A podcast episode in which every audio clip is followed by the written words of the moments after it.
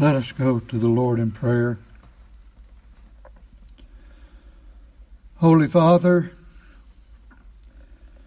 once again we come before you and implore thy divine goodness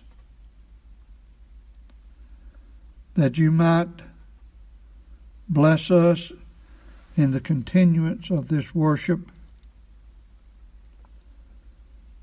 that truly the things that are said would be in agreement with your word and honoring to you, thereby knowing that it is essential that we give the more earnest heed unto the things that we hear, lest they slip. That we would hide thy word in our hearts and souls, and that it would bring forth fruit in our lives as we go about in our daily activities. We are indeed frail creatures.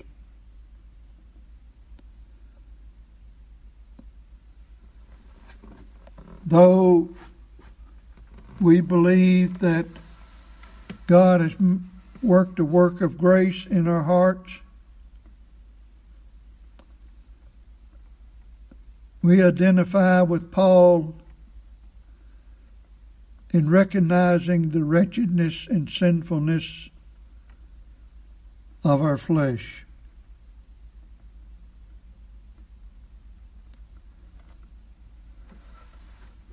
Someday, our God, we will be ushered into your presence, and we will not battle sin anymore. We will not be lethargic. We will be satisfied, content.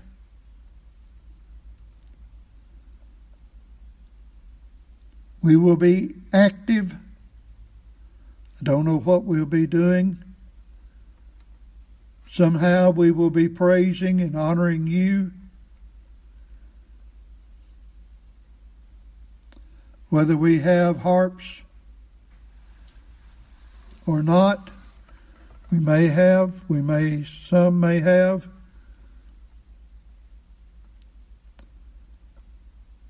But we will praise you in some majestic way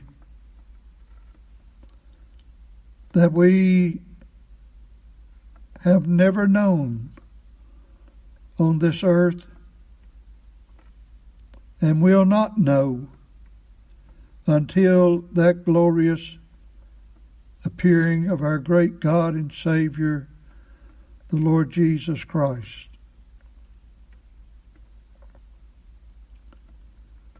Again, we would ask your blessings on those that are at the point of death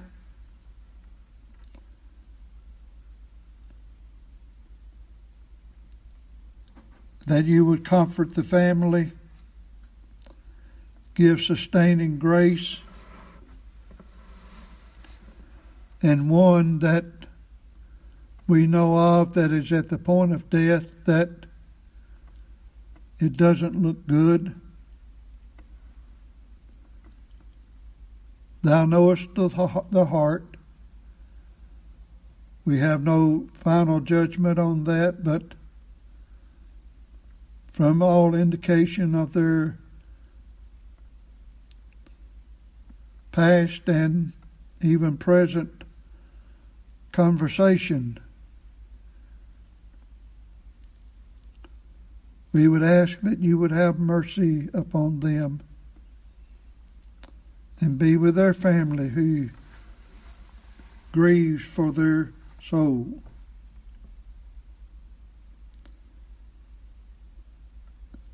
We ask that again that you would have mercy on our nation. Some of the perversions and twisted lifestyles we uh, can scarcely believe sometimes the depth of the depravity of man. And even some of it is near and dear to some that are close to us. Oh God, we plead for your mercy. We don't deserve anything but destruction. We would pray that you would have faithful ministers to faithfully pro- proclaim the, the truth of the gospel. And thy Holy Spirit would accompany it, that it might go forth and that it might bring fruit in the lives of many. We know that all men have not faith. We recognize that.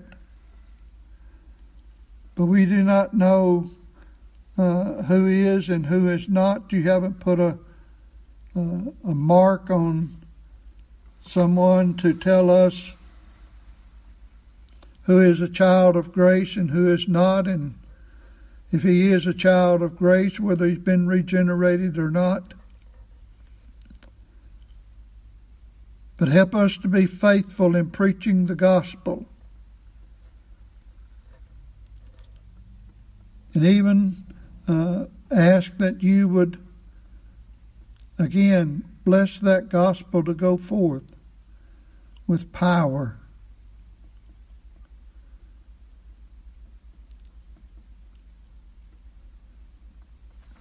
We ask that you would be with us now as we endeavor to study your word and ask that the things that are said would be profitable to the souls of all who hear. In Christ we pray. Amen. We come back to 1 John chapter 3. Last Lord's Day, we never did get past uh, verse 1 and still are in it uh, somewhat today, but we mainly talked about Behold, what manner of love the Father hath bestowed upon us. And we pointed out this word behold is a, a strong word. It's not just kind of casually, hey, look here. But sit up, pay attention, uh, look, behold this manner of love. And we tried to talk about this somewhat, some of the things about this kind of love that the Father hath bestowed upon us.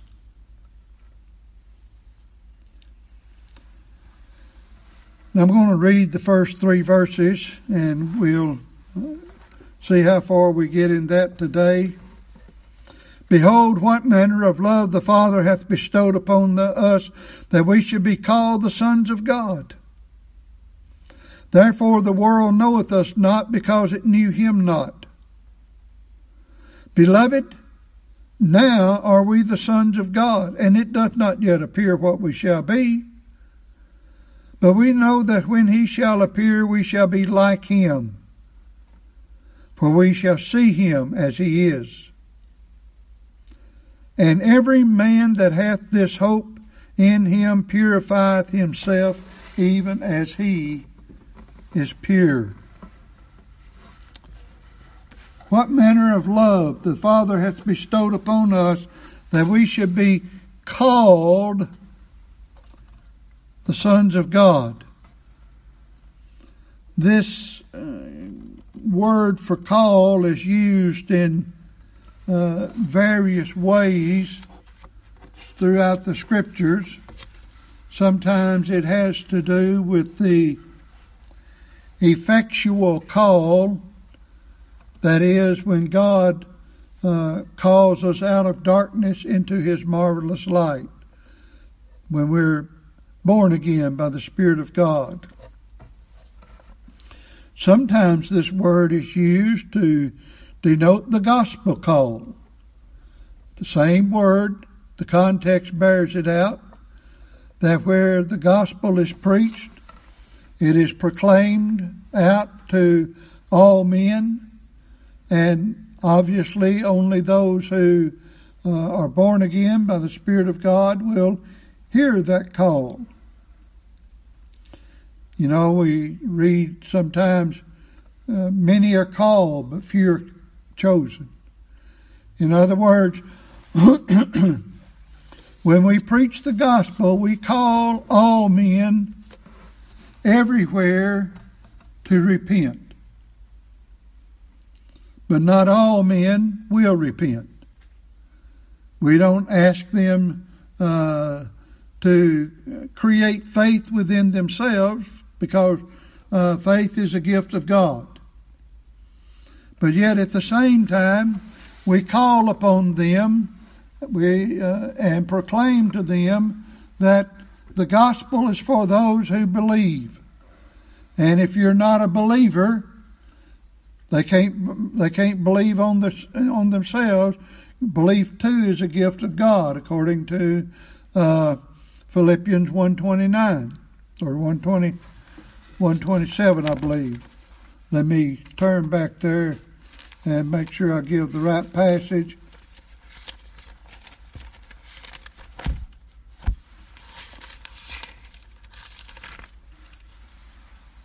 Yeah, 129.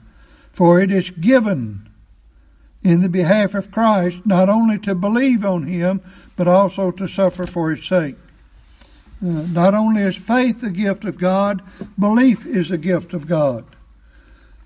And yet, at the same time, uh, God doesn't believe for us. We are the ones that do the believing. You say, well, uh, uh how does all that work together? I don't know.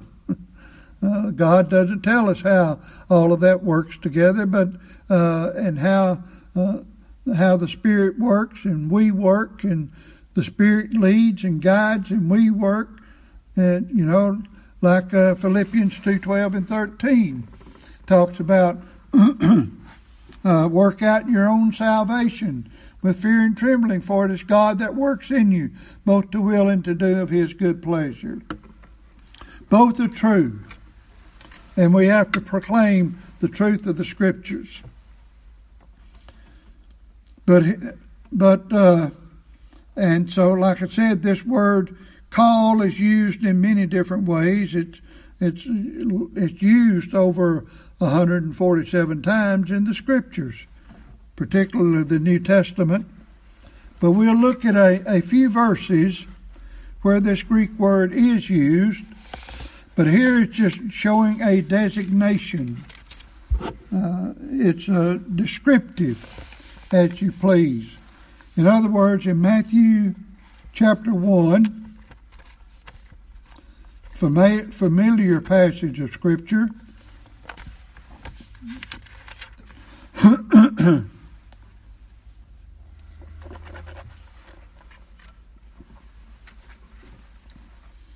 Matthew 121 excuse me.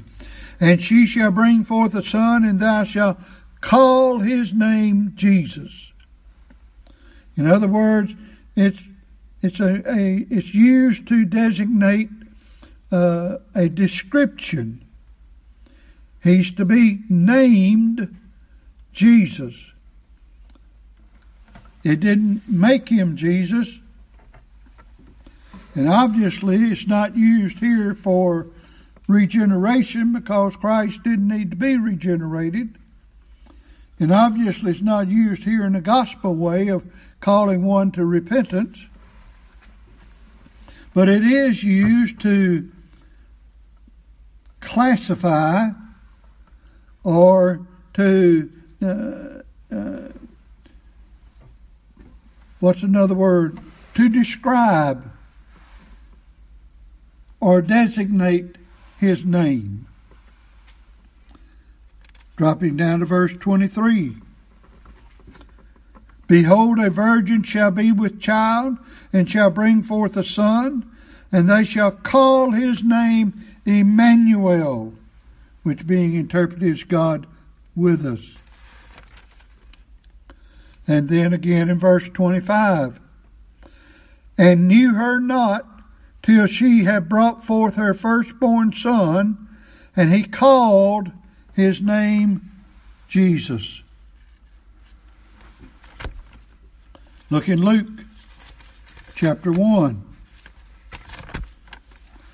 We see it used accordingly in Luke chapter 1.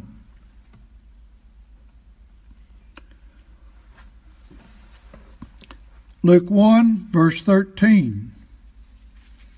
And the angel said unto him, that is to Zacharias, Fear not, Zacharias, for thy prayer is heard, and thy wife Elizabeth shall hear shall bear thee a son, and thou shalt call his name John.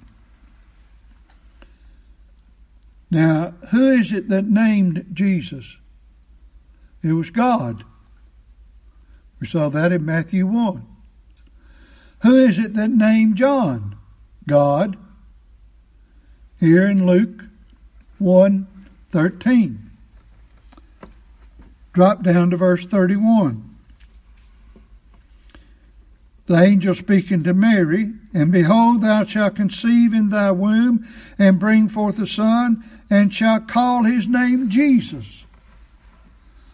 So from what we read in Matthew, where the angel was speaking to Joseph, here the angel is speaking to Mary, so there wasn't going to be any uh, uh, discussion of what Jesus' name was going to be by the father or the mother. You know, sometimes you have a child and the father wants to name it one thing and the mother wants to name it something else. But here there, there wasn't any, uh, uh any discussion about it and obviously not with John either. Then verse 32 And he shall be great, and shall be called the Son of the Highest. And the Lord God shall give unto him the throne of his father David. So this Jesus is not only uh, this this individual is not only named Jesus, but he's also the Son of the Highest. He's called the Son of the Highest, the Son of God. Drop down to verse 35. And the angel answered and said unto her, The Holy Ghost shall come upon thee, and the power of the highest shall overshadow thee. Therefore also that holy thing which shall be born of thee shall be called the Son of God. Son of highest.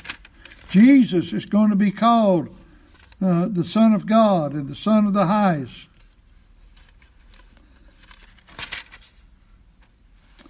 Drop down to verse 60.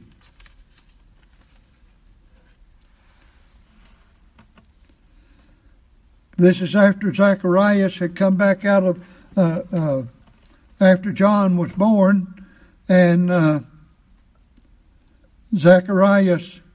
Uh, well, let's let's just begin at verse fifty-seven to get some of the context. You'll see here that Zacharias and Elizabeth were in agreement.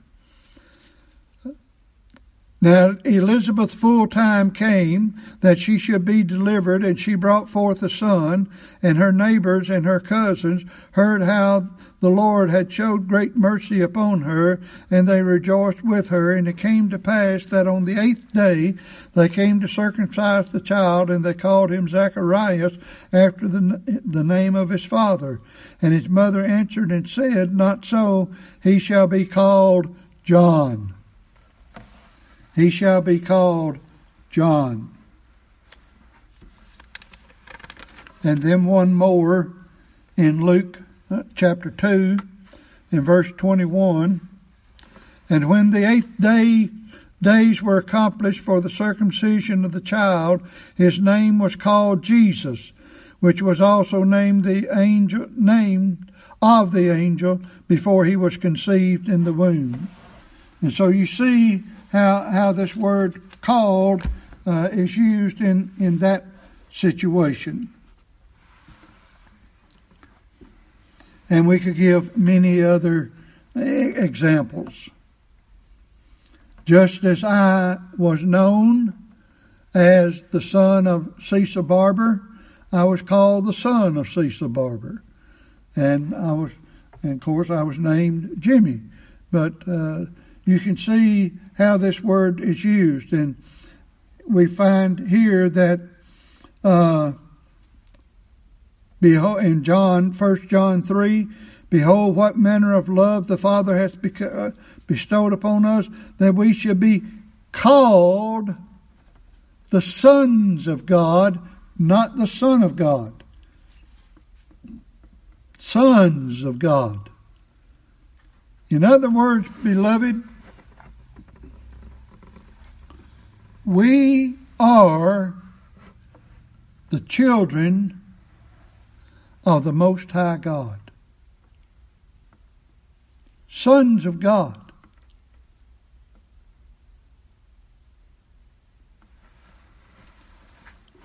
And you've heard me say before that I consider the Barber name to be a name that I was to live in such a way that I did not bring shame upon that name.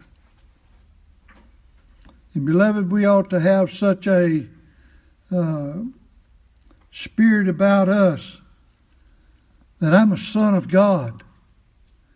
And I should live and conduct myself in such a way that it is honoring and pleasing unto the Lord.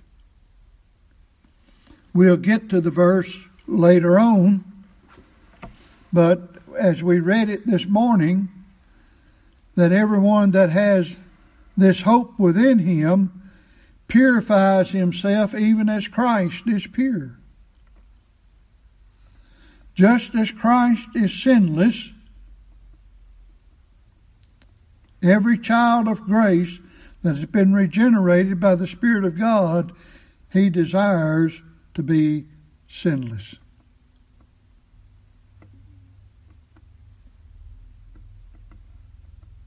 That's what the verse says.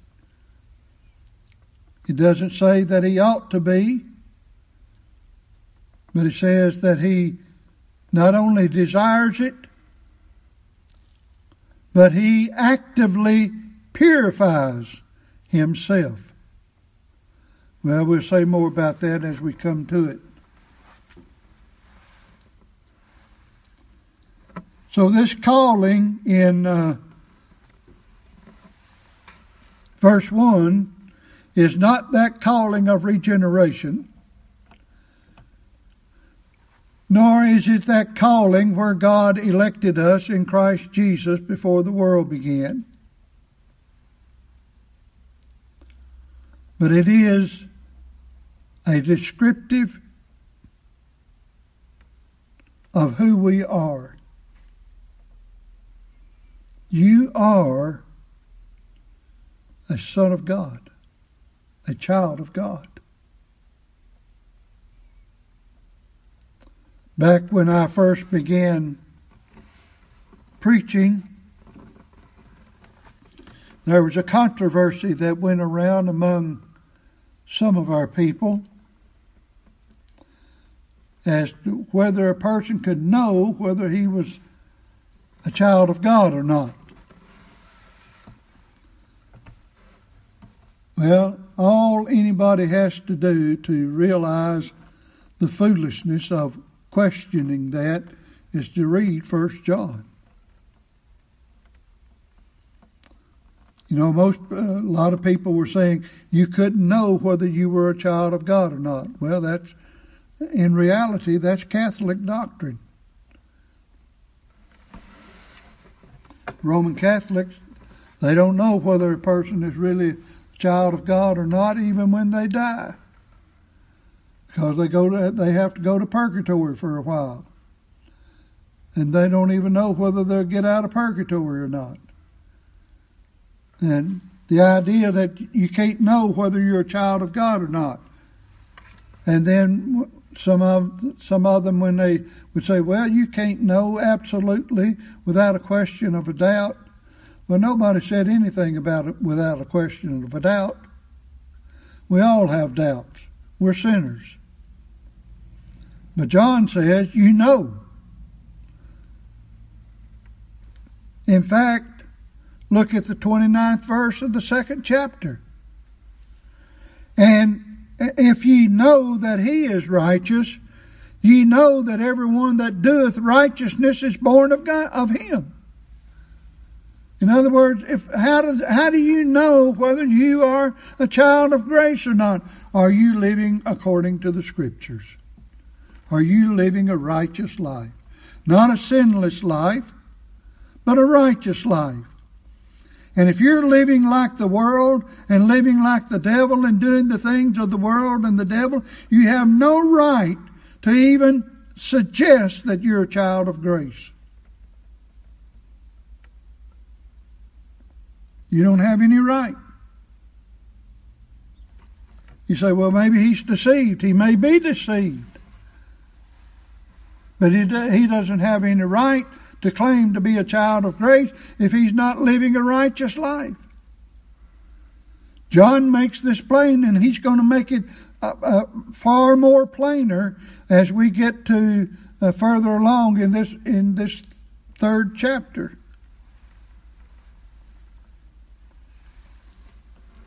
And he says the way you live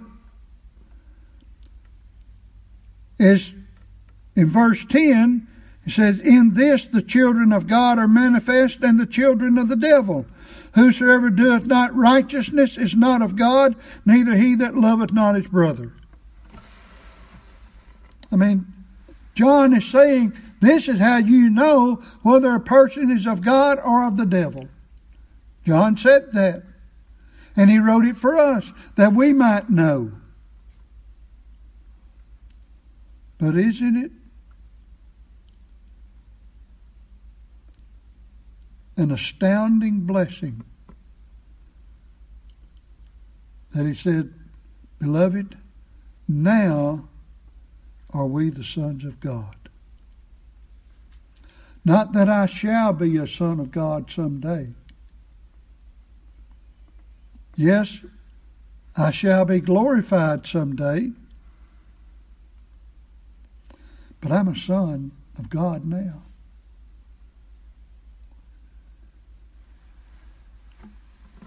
a son of God and yet a sinner?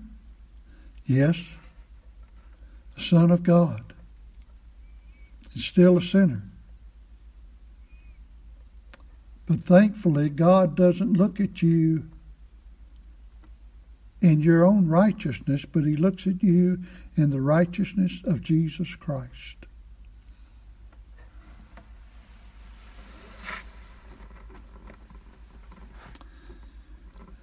that we should be called the sons of God. A child of God, in other words. Now, I mentioned this last Lord's Day, but I want to discuss this a little more in depth today this word called sons of God is talking about I believe, a regenerated individual. Because if a person is not regenerated, we can't say he's the Son of God. You might say, well, you can't say he's not, he just hasn't been born again. That's true. But we can't say that he is. But when John says, by the inspiration of the Holy Spirit, Beloved, now are we the sons of God. He's talking about somebody that has already been born again. Now, eventually it will talk about every elect.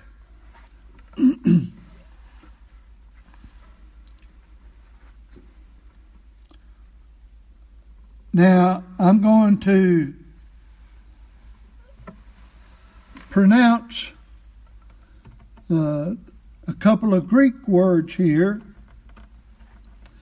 Not that it would mean much to you, but just so you can hear the uh, the connection or uh, the difference.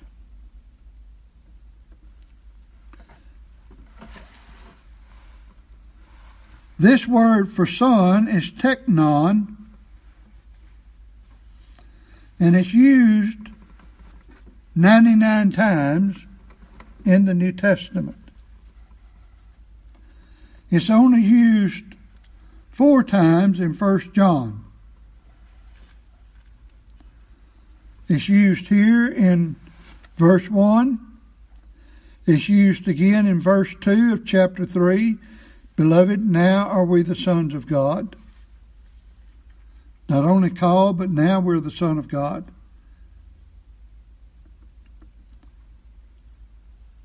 And it's used in verse 10.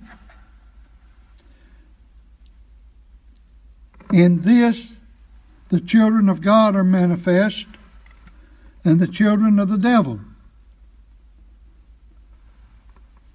But there it's translated a child. And then in chapter 5, in verse 2, by this we know that we love the children or sons of God when we love God and keep His commandments. See, we know that we love the children of God. How do we know that? When we not only love God but keep His commandments.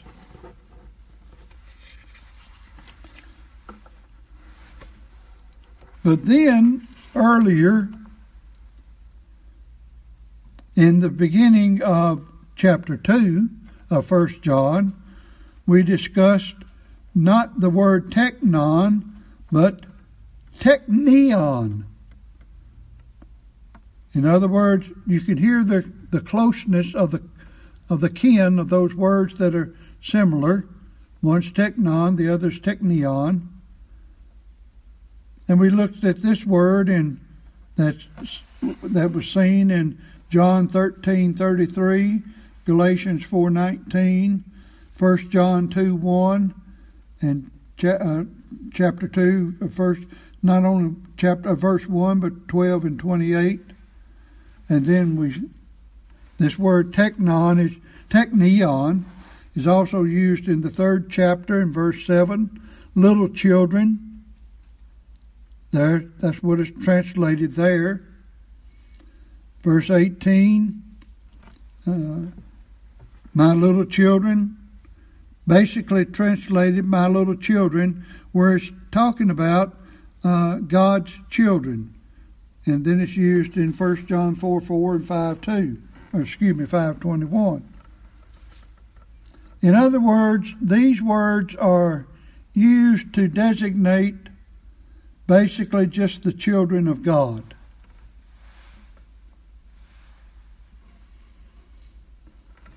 But there is another word that is often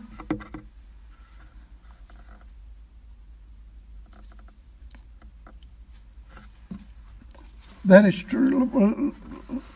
let me rephrase it. I'm trying to make it as simple as I can without confusing the matter. There's another Greek word that's translated Son of God that theologians often connect it with this word for Son of God. And I believe that that is misleading. Because this other Greek word that's translated Son of God,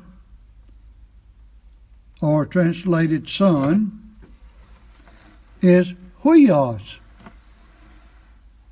Now we've been talking about teknon and teknion, but huios doesn't sound like teknon or teknion, does it? Uh, and I only pronounce those words so you can hear the difference.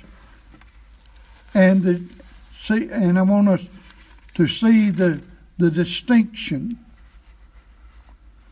You remember not too long ago. Uh, I don't remember when it was now, uh, but it was sometime in in 22. Uh, we preached a message or two here on adoption. This huios for son is the Greek term for an adopted son. And like I said, theologians often use the this word for being adopted that God adopts you as his son when you believe. I believe that is confusing the matter. Now,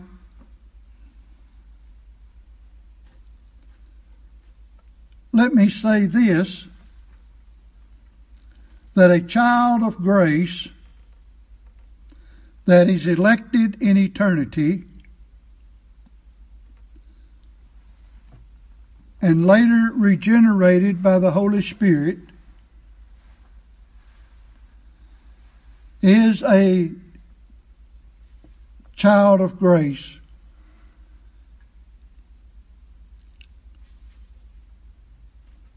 A son of God. Likewise, when God elected in eternity, He adopted or uh, predestinated that same group of people unto adoption. And so the same group is also adopted and a son by adoption.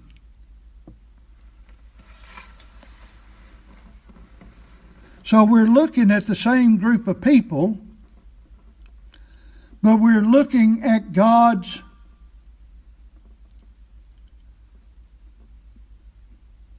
working with these this same group under two different ways. In other words, let me sidestep for a minute God redeems every child of grace eventually. Or he has done in the in the person and work of Christ. He also reconciles every child of grace. He pardons every child of grace. But redemption and reconciliation and pardon are three different things. Does that make sense? In other words, you could pardon a criminal and he'd still be guilty. I'm going to throw in another term here. But if a person is justified, he's not guilty. That shows that pardon and justification are not the same thing. And yet, every child of grace is pardoned, and every child of grace is justified. What I'm trying to say is that these terms are talking about different aspects of God's working with His people. And there is a Son of God, that's Huios, and there's the Son of God that is Teknos or uh, Teknion and, and so on. Still talking about God's children, but it's not talking about God working with them the same way.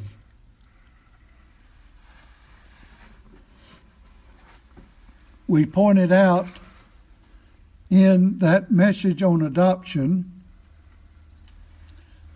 that first of all, according to Ephesians chapter 1, in verse 5, having predestinated us unto the adoption. We were first predestinated unto this huiothesia, or oh, this adoption. You're first predestinated unto it. And then in Galatians chapter 4,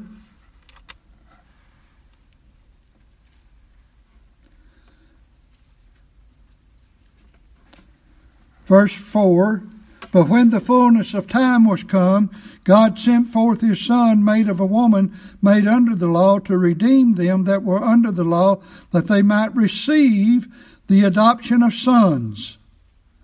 And because you are sons, God has sent forth the Spirit of His Son into your hearts, crying, Abba, Father. So you see, there's adoption first, and then later on, the Spirit of adoption is given to us. Which I think is regeneration. But then you also have in Romans 8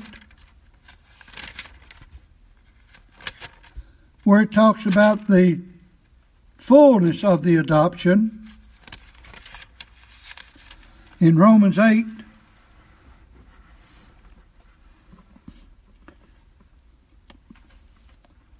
verse 15, For ye have not received the spirit of bondage again to fear, but ye have received the spirit of adoption, whereby we cry, Abba, Father which is same as Galatians 4. But then dropping down into uh,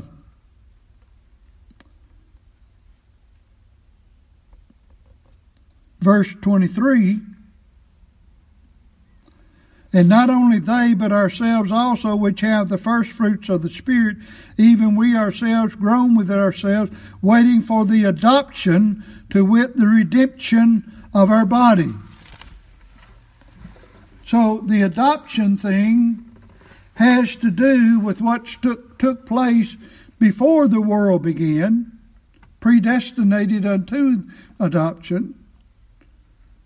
And then they receive the spirit of adoption, whereby they're called, uh, uh, and, and by the way, this, this huios has to do with a child that has come to of age. I'm not going to go back and repreach the sermon, but that's the idea. Not just not just a child that's born into the family, but a child that has come to the the age of maturity. That's the spirit of adoption. Whereas this teknion that we've been looking at in First John is talking about just a, a child of grace that's just been re- regenerated. He may have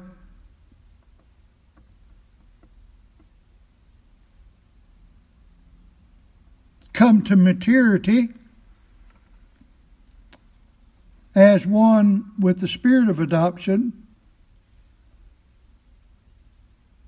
but there may be a distinction in his growth. But in 1 John, it's just talking about a child of grace that's been regenerated.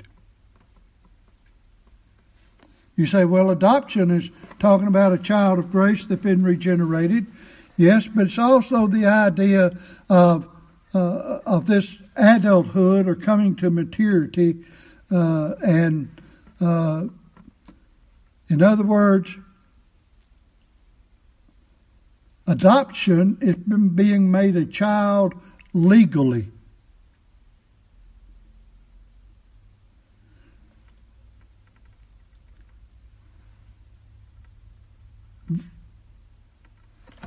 Being born again is being made a child naturally. You see the distinction? There's a legal term and just a natural term. In other words, I'm not adopted. I was just born by my parents, and I was their child, and I was their child legally by birth. Now I was their child legally by nature. But then you have this being a child legally, only legally, by adoption. Still a child, just a different way of looking at it. And like I said, uh, many commentators bypass Ephesians 1 5, where it talks about being predestinated unto adoption. And I maintain there's a distinction between the two. I hope I haven't confused the situation. You say, well, it all works out to be the same in the end. Well, it might do that, but uh, pardon, redemption, propitiation, satisfaction, justification, all of those work out to be the same in the end too. But it's looking at God's work in a different way. And I think we need to uh, make that distinction because I believe God's Word makes the distinction. But let us not be so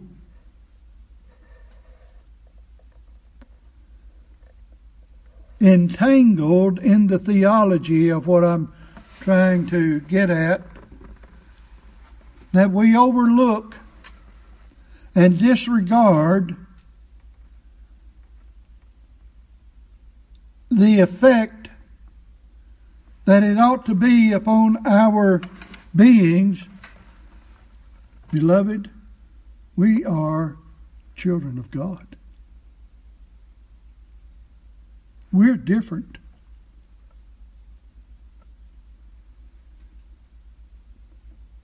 And it's not a difference that causes us to put our thumbs under our lapel and to brag about how we're different from somebody else. But can you imagine? God had mercy on your wretched soul. Why did he have mercy on you and not somebody else?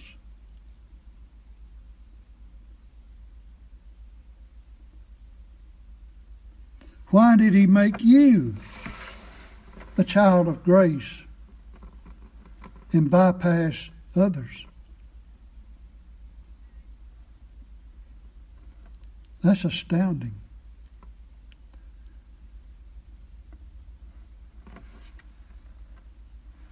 Let's just say there were some notable person in your ancestry. You say, well, so and so's in my ancestry. You know, I'm I'm a product. Let's say I'm a product of George Washington. Well, I'm not. Not that I know of. anyway. But if I did, if I was, I mean, every time I got around somebody talking about genealogy, I'd bring that up. And you would too. In other words, it would be something that you might even be prideful in it.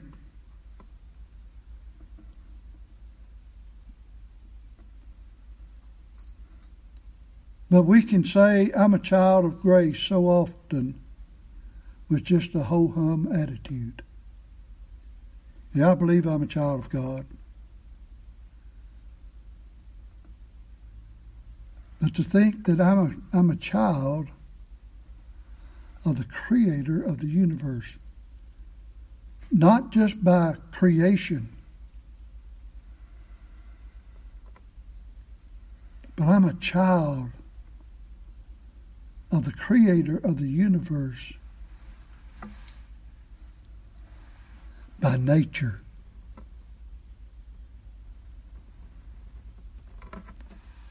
Now that's somewhat scary to use that term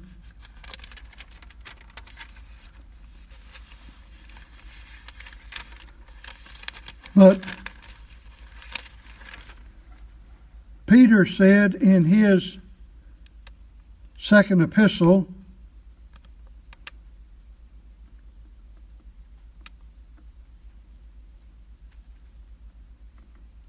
well, I thought it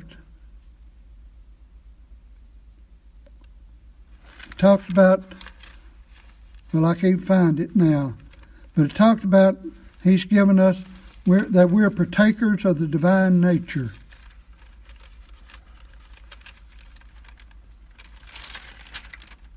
We are partakers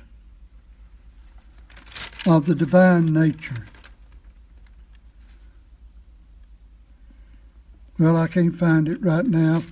I didn't have it written down. But think about that. Think about it, beloved. The divine nature of God is in you.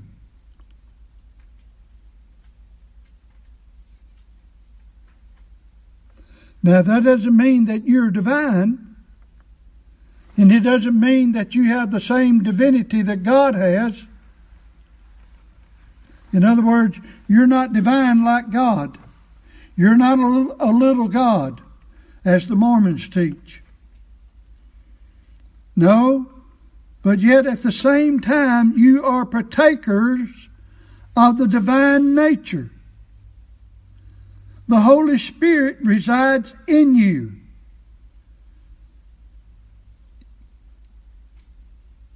And we we would think that it would have a, a greater impact upon our lives than what it does.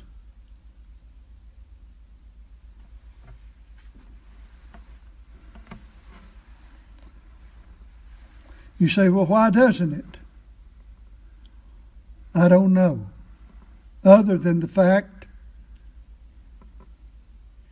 that we still have this sinful nature.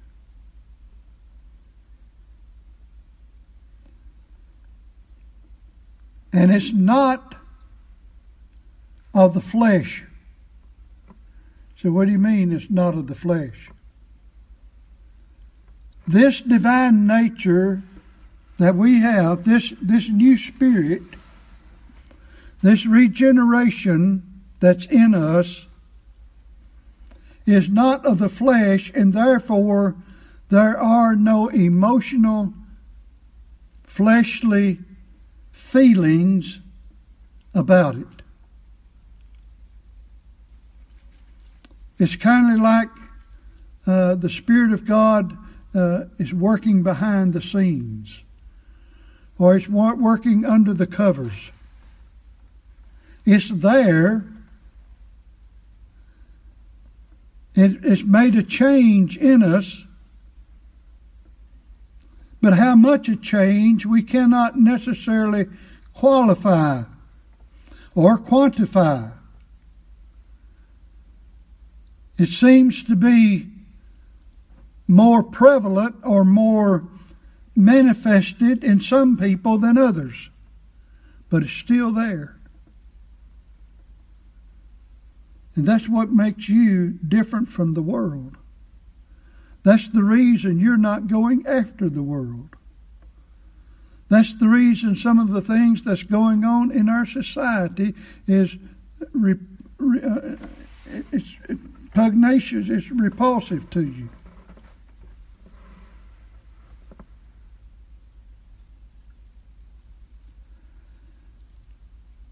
That's the reason sin that's in you is repulsive to you. That's the reason you can say with Paul, that which I love I hate, and that what I hate I do.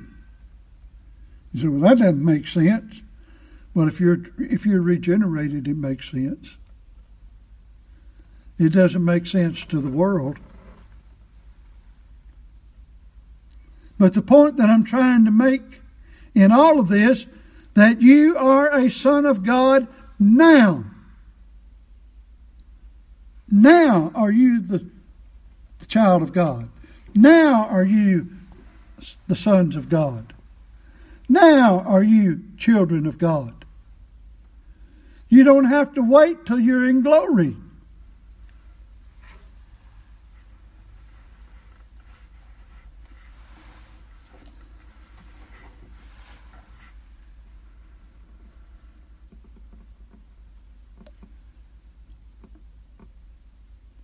Therefore, since you are a child of grace now, therefore, the world doesn't know you.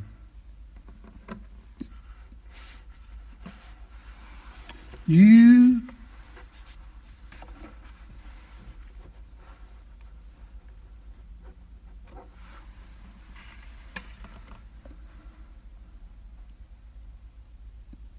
you're, according to the world, you're out of your mind. You're sick.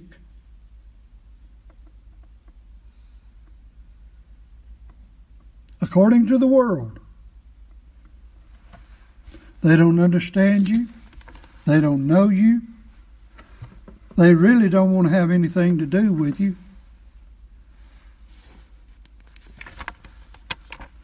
Turn to 1 Corinthians chapter 2.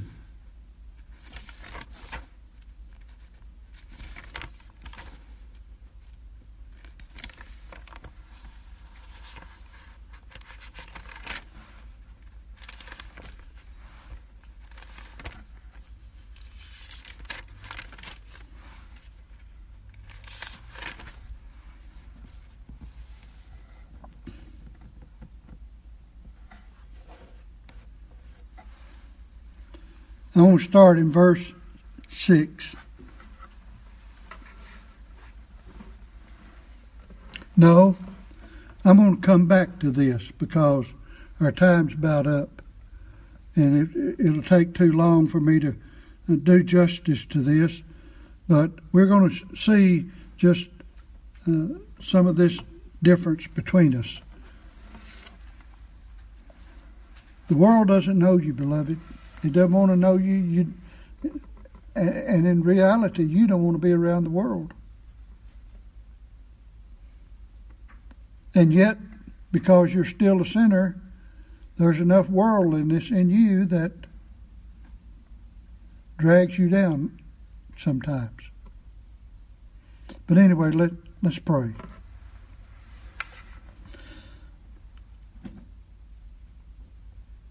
Father, it's astounding that we should be called a son of yours, an offspring, not only by adoption, but even having partake, being uh, a partaker of the divine nature. Astounding. I must profess and confess that I can say these things in my head, while many times my heart is so dry to them. Oh, forgive me of such lethargic ways.